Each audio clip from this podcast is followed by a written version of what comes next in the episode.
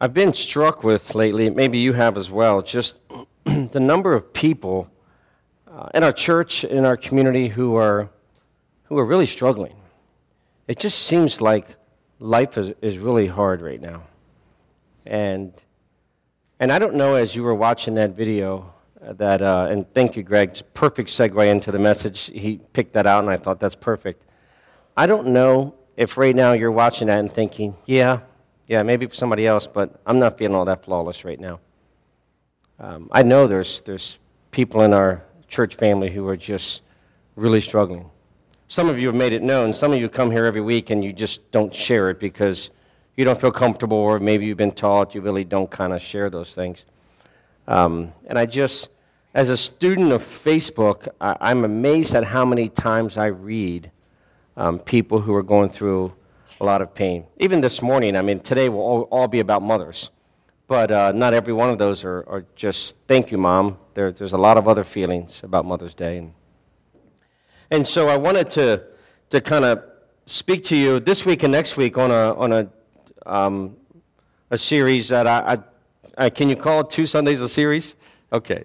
On why God.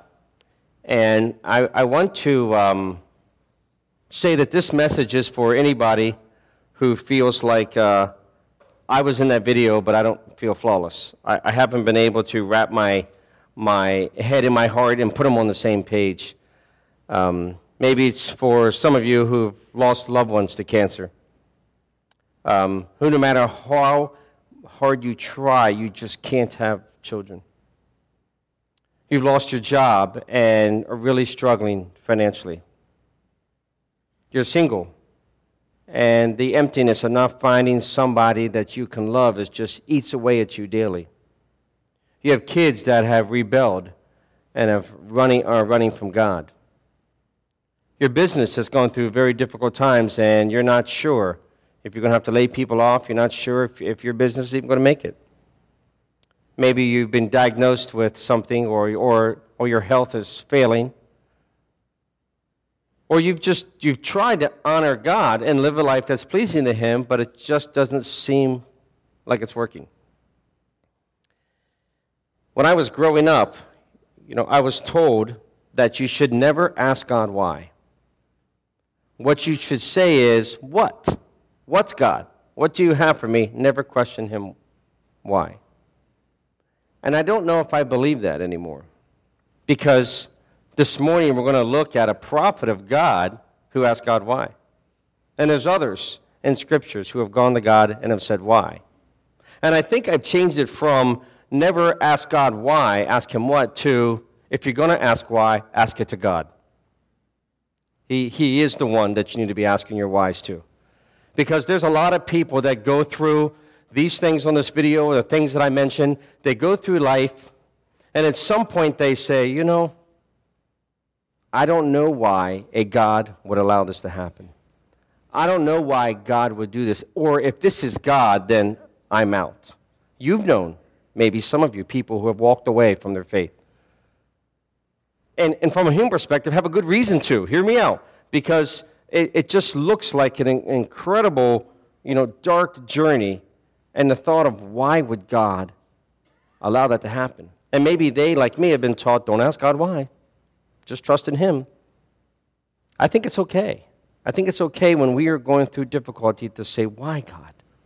As long as He's the one we're asking why to. Because what some people say is, I'm not going to ask it to God, so I'm going to go over here and find the answer somewhere else. And so this morning, I'm guessing that this room is full of people who, at some point in their life, have said, I keep pointing, is it up there? Okay. at some point in their life, have said, Why, God? And uh, we'd like to look at this morning. Um, I'm uh, going to pray here. Let me, let me pray quickly. God, I pray that you would speak to us this morning. Um, this is one of those topics where I don't know how far the journey is and all the different minds here from, from the head to the heart. And I don't know um, at what stage people are in when they ask this question. I know the question's being asked all throughout this church and our community as, as we struggle with making sense of things that, that seem senseless, as we struggle with with wondering what you were doing and why you would do this. And ask you to speak to us this morning and, and next week. In Jesus' name, amen. I want to look at uh, the book of Habakkuk. If you have your Bibles, I'd love to turn there. If you're here as a visitor, there should be a Bible in your pew. And in the very, very beginning, there's a table of contents, and it's a section. There's an Old Testament and a New Testament, and if you scroll down through the Old Testament, you'll see this funny word called Habakkuk. Don't make fun of it. It's some guy, some mother named her boy that. Kind of fitting because his name means to embrace, to wrap your arm around, and, and the idea of to wrestle with. And here we see Habakkuk trying to wrap his arms around a lot of injustice, a lot of, a lot of things that don't seem right, seem unfair. And, um, and if you want to use a play on words, I don't know if his mother thought all this when she was naming him, but, but also his, his desire to be able to embrace God in the midst of, of all this uncertainty. Um, so we're going to be looking, if, you, if you've navigated Habakkuk, we're going to look at it this week and next week. Um, by the way, it is can also be pronounced Habakkuk, um, but his mother said, don't do that because then they're going to start calling him Kook for short. And we don't like that. So we're going to use Habakkuk, you know, as, as how we describe his name. That was funny, by the way. That was, in, that was totally impromptu. That was good. Um, if I can just remember to use my glasses instead of holding them, that'd be wonderful. Uh, he's considered a minor prophet, not because what he had to say was less important, but because it's a short book. I mean, how about that? The major prophets had big books, and the minor prophets had little ones. And um, what we see in the book of Habakkuk is, is Habakkuk, you know, it, it's a, he's a different prophet than all the others because he's the only one. Typically, the prophets took a message from God and delivered it to the people. Habakkuk takes the message from the people himself and delivers it to God. Quite boldly, I might add. And so, what you see in this, this short book is two complaints to God and two answers from God. And so, really, you can't really wrap this up until next week, but we're going we're gonna try to give you something to hold on and want to bring you back, you know, after this week. So, we're going to look today at really his first complaint. In order to understand why he's complaining, we need a little bit about what's going on internationally and nationally at this time. Uh, the Assyrians were the great empire, and the Babylonians were taking them over. And we're going, you know, spreading across the land and defeating and wiping out the Assyrians, the Assyrian Empire. Um, Nineveh was a big one. They went in there, and, and Egypt knew that the Babylonians were coming, so, so Egypt was going to come to the aid of Assyria. Not that they liked Assyria, but n- neither one of them liked the Babylonians. And on their way through, by the way, they, uh, they came through, you know, Judah, and Judah didn't want them there, so they tried to fight them. And King Josiah was the king that went out and they to fight against the Egyptians, and they lost. And King Josiah died. And they end up losing as well with the Assyrians because the Babylonians took them over. And as you know, if you a little bit about the history, the Babylonian Empire just became huge and great and fierce. And that's kind of what's going on in the international scene. Nationally, Josiah has died. And as you know, he was a big reformer. And his father, Amon, and his grandfather, Manasseh, were wicked, wicked, wicked kings. Manasseh was probably the, the wickedest. Is that the right word? Most wicked? Wickedest? When you're that bad, you can say wickedest because it's, it's really bad. And Josiah had, had brought some reform. And he dies, and he had three sons and a grandson, and, and they didn't lead in the same way Josiah did. And they brought back all the idols, and they brought back all the, the evil and the wickedness that was taking place. And so this is what Habakkuk is looking at. You know, now he didn't, you know, turn on his TV at the news at night or, or you know, get a text from AP News, you know, or navigate through his phone at the international scene but he would have been aware of kind of what was going on internationally and also nationally. And, and obviously, if what's going on internationally and nationally, it's going on locally as well. And so, no doubt, Habakkuk had been looking at those in his community and thinking, wow, there's just incredible wickedness. People are doing, you know, just, just things that you just wouldn't couldn't imagine. And perhaps he's thinking, because I would be, but they seem to have good things happen to them. You know, I mean, wicked people have good things happen to them, and sometimes good people have bad things happen to them. And that causes one to say, What in the world is going on, God? When he looked at the international and he looked at the, uh, the national scene and looked at the, the local crisis that was taking place in his own town, and Habakkuk cries out to God. So let's look at verses 2 and 4 and read what he actually says to God. Verse, verse 2 How long, O Lord, must I call for help, but you do not listen? Or cry out to you, Violence! You don't save. Why do you make me look at injustice? Why do you tolerate wrong? Destruction and violence are before me. There is strife and conflict abounds. Therefore, the law is paralyzed. Justice never prevails. You know how they say never say never? You know, but his mom didn't teach him that, I guess. Ne- justice never prevails. And listen to this the wicked him in the righteous so that justice is perverted. You can see Habakkuk, you know, as he's trying to figure out what is going on, he goes to God. And he's been going to God, and God's been silent. He's been asking God, What is going on? Are you there? Are you paying attention? Or have you fallen asleep? Are you busy with other galaxies? You know, are you, you know, what is going on? And there's no answer. And so you hear him now complaining to God and saying, You know, I'm, I'm tired of asking you for answers and you remain silent. I'm tired of watching destruction, knowing that you could do something about it, and you don't do anything about it. I mean, that's pretty bold, right? To go to God and basically say, Hear, hear me out. What is your problem? I mean, if it was written today, that's what it was saying. What is your problem? I don't understand. That's his complaint to God. And you know, it's, uh, it's not hard, by the way, to find some parallels to today. You know, you look internationally at the crisis that's happened all over the world, the, the new threat of terrorism and ISIS, and just the blatant killing of people just because you can and then to look at our nation and watch things on the news and think, how do we get to this point? You know, I remember, uh, you know, when I was watching the, the stuff that was happening in Baltimore, I remembered as a kid, you know, you would watch these things growing up on TV and you would think, well, that would never happen in my country, right? You'd watch all this stuff happening and you think, well, good thing it doesn't happen to Gold USA, and now it is. And it, it's not hard to even look at our nation and say, what in the world is going on? and wonder is, is God, you know, what, why? Why, God, are you allowing all this to happen? And then, for some of you, as you're going through difficulty in your life, to look and say, why would this happen to me? God, why can't we have children? I don't understand. We follow you. We, we, we, we're believers. We trust you. Why can't you do this? God, why can't you provide somebody for me to love? I have a good friend of mine that just, just was so badly want to have somebody that that person could marry and spend the rest of your life with. And God, why, why not? I'm, I'm doing everything right, it seems like. God, why would you take my spouse from me? Why would you take my children? Why aren't my children following you? God, why have you allowed my business to suffer so much? I, don't know. I, I know some of you, because we've talked about it, have said, I just don't understand why God would allow this. And maybe others want to feel that, but you've been told that you can't do that. I, I think from a Habakkuk, it's okay to go to God. God never says to him, Don't you dare say why to me ever again. He never says that. And we're going to look at what he does say.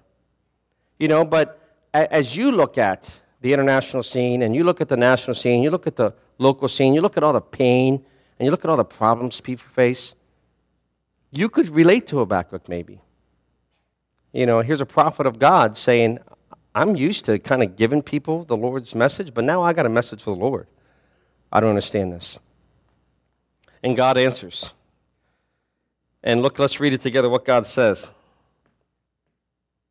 Look at the nations and watch be utterly amazed, for I'm going to do something in your days that you would not believe it, even if you were told. And if you unpack this, he, he, he's not saying, I'm going to tell you something, and you wouldn't believe it if I told you, because that doesn't make sense. What he's really saying is, you know, I'm going to tell you something, and even when it happens, you're not going to believe it. You're going to say to yourself, okay, I just can't imagine that this is going on. And here's what God says to Habakkuk. Now, he doesn't say this to us. He says to Habakkuk, Yes, I'm watching the international scene. I'm watching the national scene. I know that Josiah is dead. I know that his sons are, are wicked. I know that the nation has walked against me. And I know that the Assyrians are horrible people. And I know the Egyptians. But here's what I'm going to do. Ready for this one? You know those Babylonians? And he describes them. And you can read it. He describes those fierce people, that their, their God is how strong they are. You know those people? They're coming. They're going to wipe you out. And you think it was bad what uh, the Egyptian king did by raiding the temple and taking people back and setting up their own king? Well, the Babylonians are going to do that. And we know, we know what happened. We know that Nebuchadnezzar came in and took a lot of people, slaves. We know one of those was Daniel, Shadrach, Meshach, and Abednego. It was all about the same time. That was the fulfillment of what God's telling Habakkuk. And, but basically, God is saying, What I'm doing, I, I'm aware of it, and I'm doing something, but if I would tell you, it'd blow your mind. And you know, when I think back at my life, you know, there's been times when I thought, if I could just understand why God thinks the way He is, and then I pause and I think, I'm glad I can't. Because I don't, I don't think I could understand. I, th- I think I'd be blown away if God said, Let me just give you a window of what I'm doing in the next day. I think it would blow me away. I'm like, Holy moly. Well, I don't know if I'd say holy moly to God. I think I'd say, Oh, Reverend one, you know, but, but uh, you know, so many times we, we want God to explain it to us, and, and that's what Habakkuk's saying. Explain it to me. And God is saying, okay, brace yourself. I'm going to tell you something that it's going to blow your mind away at what I'm doing because you're not going to understand it. And we know, and we'll talk more about this next week, you know, if his first complaint wasn't bad enough, his second complaint is, his second complaint is even stronger because he didn't like God's answer. That's pretty bold when you say, God, I want an answer, and God gives you one. You say, now I'm ticked off at your answer. And we'll talk about that next week. But uh, God's answer to him is, okay, you're not going to believe what I have to say. And so, how does Habakkuk deal with this? How do we find comfort when we cry out to God and he doesn't answer us, and then when we do get the answer, we don't like the answer? I shared this when we talked in our Sunday school class about my, my son in prison. We did a little exercise in Sunday school. And, you know, as you know the story, we, we had people all over the country praying that God would keep him going to prison. And guess what God's answer was? He's going to prison anyway. And there was a moment where, there was a moment, if I'd be honest, where I thought, well, why bother praying then? Because God didn't do it the way I wanted. And, and if God could, He could, if he w- chooses to, say to me, okay, I'm going to give you a window into the reason why this is happening, I think it would blow me away. And he hasn't done that. Now, he's given me small glimpses.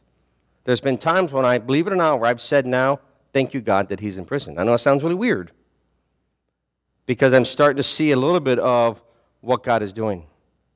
And Habakkuk's got to understand this. And how do we understand this? As you look at what's going around the world, and as you look at what's going on in our country and what's going on in our, in our community, and even in your own life, when you cry out to God and say, God, will you just answer me? Will you tell me why? And sometimes you get that answer, but sometimes you don't, right? I mean, you've experienced that. Sometimes God says, you wouldn't even understand it, so I, I, I can't tell you. Or if I do tell you, you're not even going to like it. And so how does, how does Habakkuk process this complaint from God? I, I'd like to fast forward to the end because really this book was written as a song. And if you look at the very end of the book, and I'm going to suggest, I wasn't there, that it's a classic hymn with three stanzas and a chorus. And so, stanza one is my first complaint to God and his answer. Stanza two is, okay, now I'm really angry, my second complaint to God and his answer. And stanza three is, my response to all this. And uh, as you look at chapter 3, most of you have a title in there, it's Habakkuk's prayer. But I'd like you to flip back to Habakkuk, the very end, Habakkuk chapter 3, verse 17, I think it says. These glasses don't help. All right. because here's the chorus, and I, I, I want to read it to you.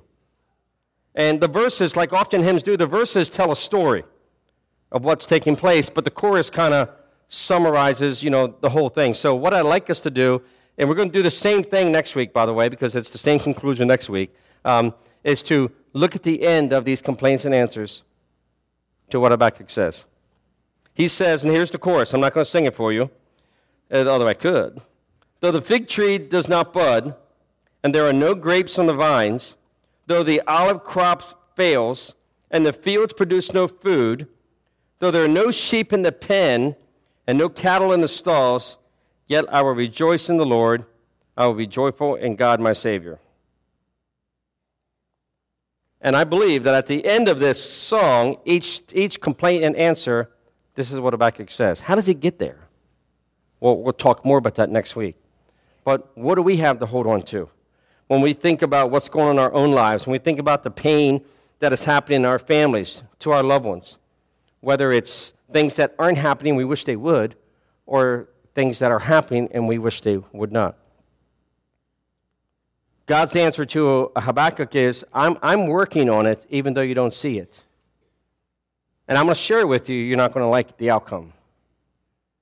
And I think that um, one of the things that he's going to learn, that we have to learn, is what Isaiah learned. You don't have to turn there, but I'll read it to you. Isaiah 55. I'm going to read the New Living Translation. I, I like how it's worded. Here's what it says God is speaking. My thoughts are nothing like your thoughts, says the Lord. My ways are far beyond anything you could imagine. For just as the heavens are higher than the earth, so are my ways higher than your ways, and my thoughts are higher than your thoughts. The rain and the snow come down from the heavens and stay on the ground to water the earth. They cause the grain to grow, producing seed for the farmer and bread for the hungry. It's the same with my word. I send it out, and it always produces fruit. It will accomplish all I want it to, and it will prosper everywhere I send it. Somehow, in this song that Habakkuk was writing and sharing his heart and his journey with God, he understood. Even though right now we have to leave him where he doesn't, because we'll pick that up next week. But we get to the end where he understands. And he starts this, even though, even though all these things could go wrong. I think that's where God wants us to be today. So, what I'd like you to do today is to list in your head the even those. I don't know what they are for you. What are the even those? Maybe they're things that are, have happened or will happen or are happening now, or maybe those things that will happen in the future. And this isn't an easy exercise, uh, believe me. So, even though, can I pick on you guys? Even though we've been diagnosed with cancer, what's yours? even though my spouse was taken from me, even though my kids won't talk to me today, even though my business is failing, even though I'm worried about my health and I don't know how long I'll be around, even though I don't know what it is, but we all have them. We've had them and we will have more. And something happened from this prophet who says, God, I'm asking you why I don't understand. And he never really totally understands, but somehow, and we'll talk about this next week, he gets to the point where he says, even though, and he starts to think of all the horrible things that could have ever happened, even though. And so this morning, I would like to, to kind of wind down here and, and ask you to write it down or mentally make a note of what your even those are. I don't know. We talked to one of my neighbors yesterday. His son was working, doing some electrical work, and somehow the current went from one end of him to the other end of him, and he couldn't, he couldn't let go. And right before his life ended, he was able to kick off away from the wall so that the electric current would, would break. And, he, and, um, and he, he lived to, to tell about it. But talking to my neighbor, and just like this, I mean, he could, could have lost his life. I mean, you never know how quickly things change. And so for my neighbor, I would ask, even though, even though your son might, might have passed away yesterday. That's hard to do, my friends. I mean, I realize this. It's hard to say, even though all of this, I will rejoice in the Lord. I'll be joyful in God my Savior. Habakkuk's not there yet. We've just read the chorus because this is all written after the fact. But we're going to come back next week and talk about how it gets worse you know, for him and his mind and his frustration, his confusion with God. And so if you're sitting here saying, Chuck, you didn't package it very neat, I'm still walking out of here, you know, just as confused and, and wondering as ever, that's okay. Please come back next week. But I think there's some lessons that we can learn from, from this first complaint and God's answer to Habakkuk, and I'd like to share those with you. One is this when things, and, and I realize these may or may not provide comfort because when you're in the midst of the why gods, it's hard to find any comfort. I, I understand that. I understand that the journey from the head to the heart, you know, there's a lot that has to take in, in between. But I'm just going to give you some information for the head and then pray that it massages down to your heart. One is when things do not make sense to you, know they make sense to God. When things don't make sense to you, they make sense to God. I don't know how. When I look, when I, if I play Habakkuk's tape, wow, CD, MP3 player, you know, when I, when I play his uh, 8 track, I, um, I think I can relate. I look around, I watch the news, what's going on in the world, and I think, holy moly, I don't understand it. It makes no sense to me. Even our country. And I look at my own life, things that have happened that I wish they hadn't happened. And one of the lessons is, you know, God's saying, listen, I, oh yeah, I'm aware. I, I know. In fact, I, in fact, part of what, I, what bothered Habakkuk is I'm orchestrating it all. Whatever has happened, know that I'm aware of it. I'm fully aware and I'm involved in it. In fact, it's happening because I'm letting it or I'm making it happen. So when it doesn't make sense to God, I mean, when it doesn't make sense to you, know that it makes sense to God. The second one is this fairness is a matter of perspective, and we don't have God's perspective. When my kids were growing up, I used to teach them, I know this sounds kind of psycho, but I used to teach them, I'd say, What is life? And the, answer, the right answer was, Life's unfair. and I would teach my kids that. I would say, Hey, hey, ask, ask, ask Barry, what is life? And I say, What's life? And he, life is unfair. You know, and people are like, Wow, this guy's crazy. but, but it is unfair. And it, it, because we see the present, we can look back on the past and try to make sense, and we can kind of wonder about the future, but we live in the present. So, of course, it's going to be unfair. But for God, there's no past, present, and future. They're all in there together. And, and He has perspective that we could never have. And so when I say, God, why would, why would any father want their son in prison, especially God the Father? Why, why would you want that? I, that's me saying I don't understand the perspective of God. But ready for this?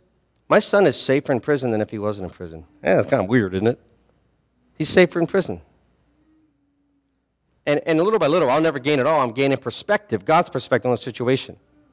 And so I want to encourage you, as, as some of you are struggling right now, that, you know, when we say this doesn't seem fair, that's okay to say that, but understand that's because we don't have God's perspective. And in God's perspective, everything is fair because everything has a purpose. Everything is accomplishing something. God's not up there saying, oh boy, oh boy, didn't know what's going to happen. Can we, can we do something about this one? He's fully aware, and that's what he says to Habakkuk. I know, I know. And if I would tell you the whole thing, it'd blow your mind away. So I'm going to give you a little piece of it. When things don't make sense to us, they make sense to God. Fairness is a matter of perspective, and we don't have God's perspective. Which leads to the third point, this is where Habakkuk's at right now. I mean, we, don't, we know the rest of the story, pretend we don't. You have two choices. We can get bitter or we can get better. It kind of sounds, you know, kind of canned, and it kind of sounds unemotional and unsympathetic, but really it boils down to that.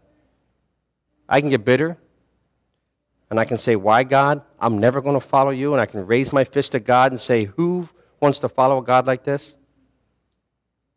Or I can get better and I can say, God, even though, whatever they are, even though, even though, even though, and I can go to the chorus and I can shout out in song, yet I will rejoice in the Lord. I'll be joyful in God my Savior. That's where Habakkuk gets. That's why this is the chorus. He's not there yet, because we still have stanza two and stanza three. And I guess my prayer for myself and for you is that, that I would hold on to, when things don't make sense to me, that I know they make sense to God. And when I can't get perspective, it's because I, can't have, I don't have God's perspective, and I see things differently. And so my response is rather than, rather than get bitter, I want to get better. That doesn't mean that today's easier. It doesn't mean that the pain goes away. But it boils down really, this, this chapter, this chorus in chapter 3, boils down to real faith versus circumstantial faith. Real faith says, I don't understand, but I'm going to trust. And nestled in this passage, we'll look a little bit tomorrow, nestled in this little, little book is the phrase, the just will live by faith. And that's what God calls us to do.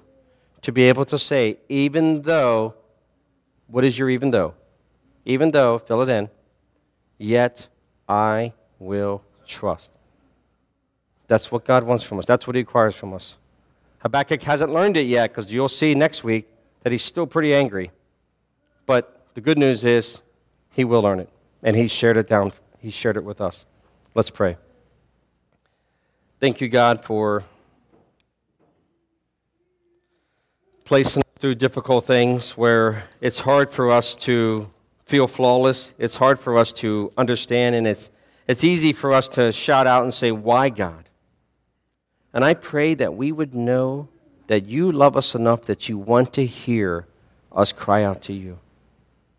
That when we are sinking, when we are we feel like the, the water's engulfing us and we need something to hold on to, that we would know that we can hold on to you even when we don't understand. God, even though all these things are happening in our lives and all around our community and our country and our world, I pray that we would trust in you. And that when it doesn't make sense and we don't have perspective, that we would desire to get better and not bitter. In Jesus' name, amen.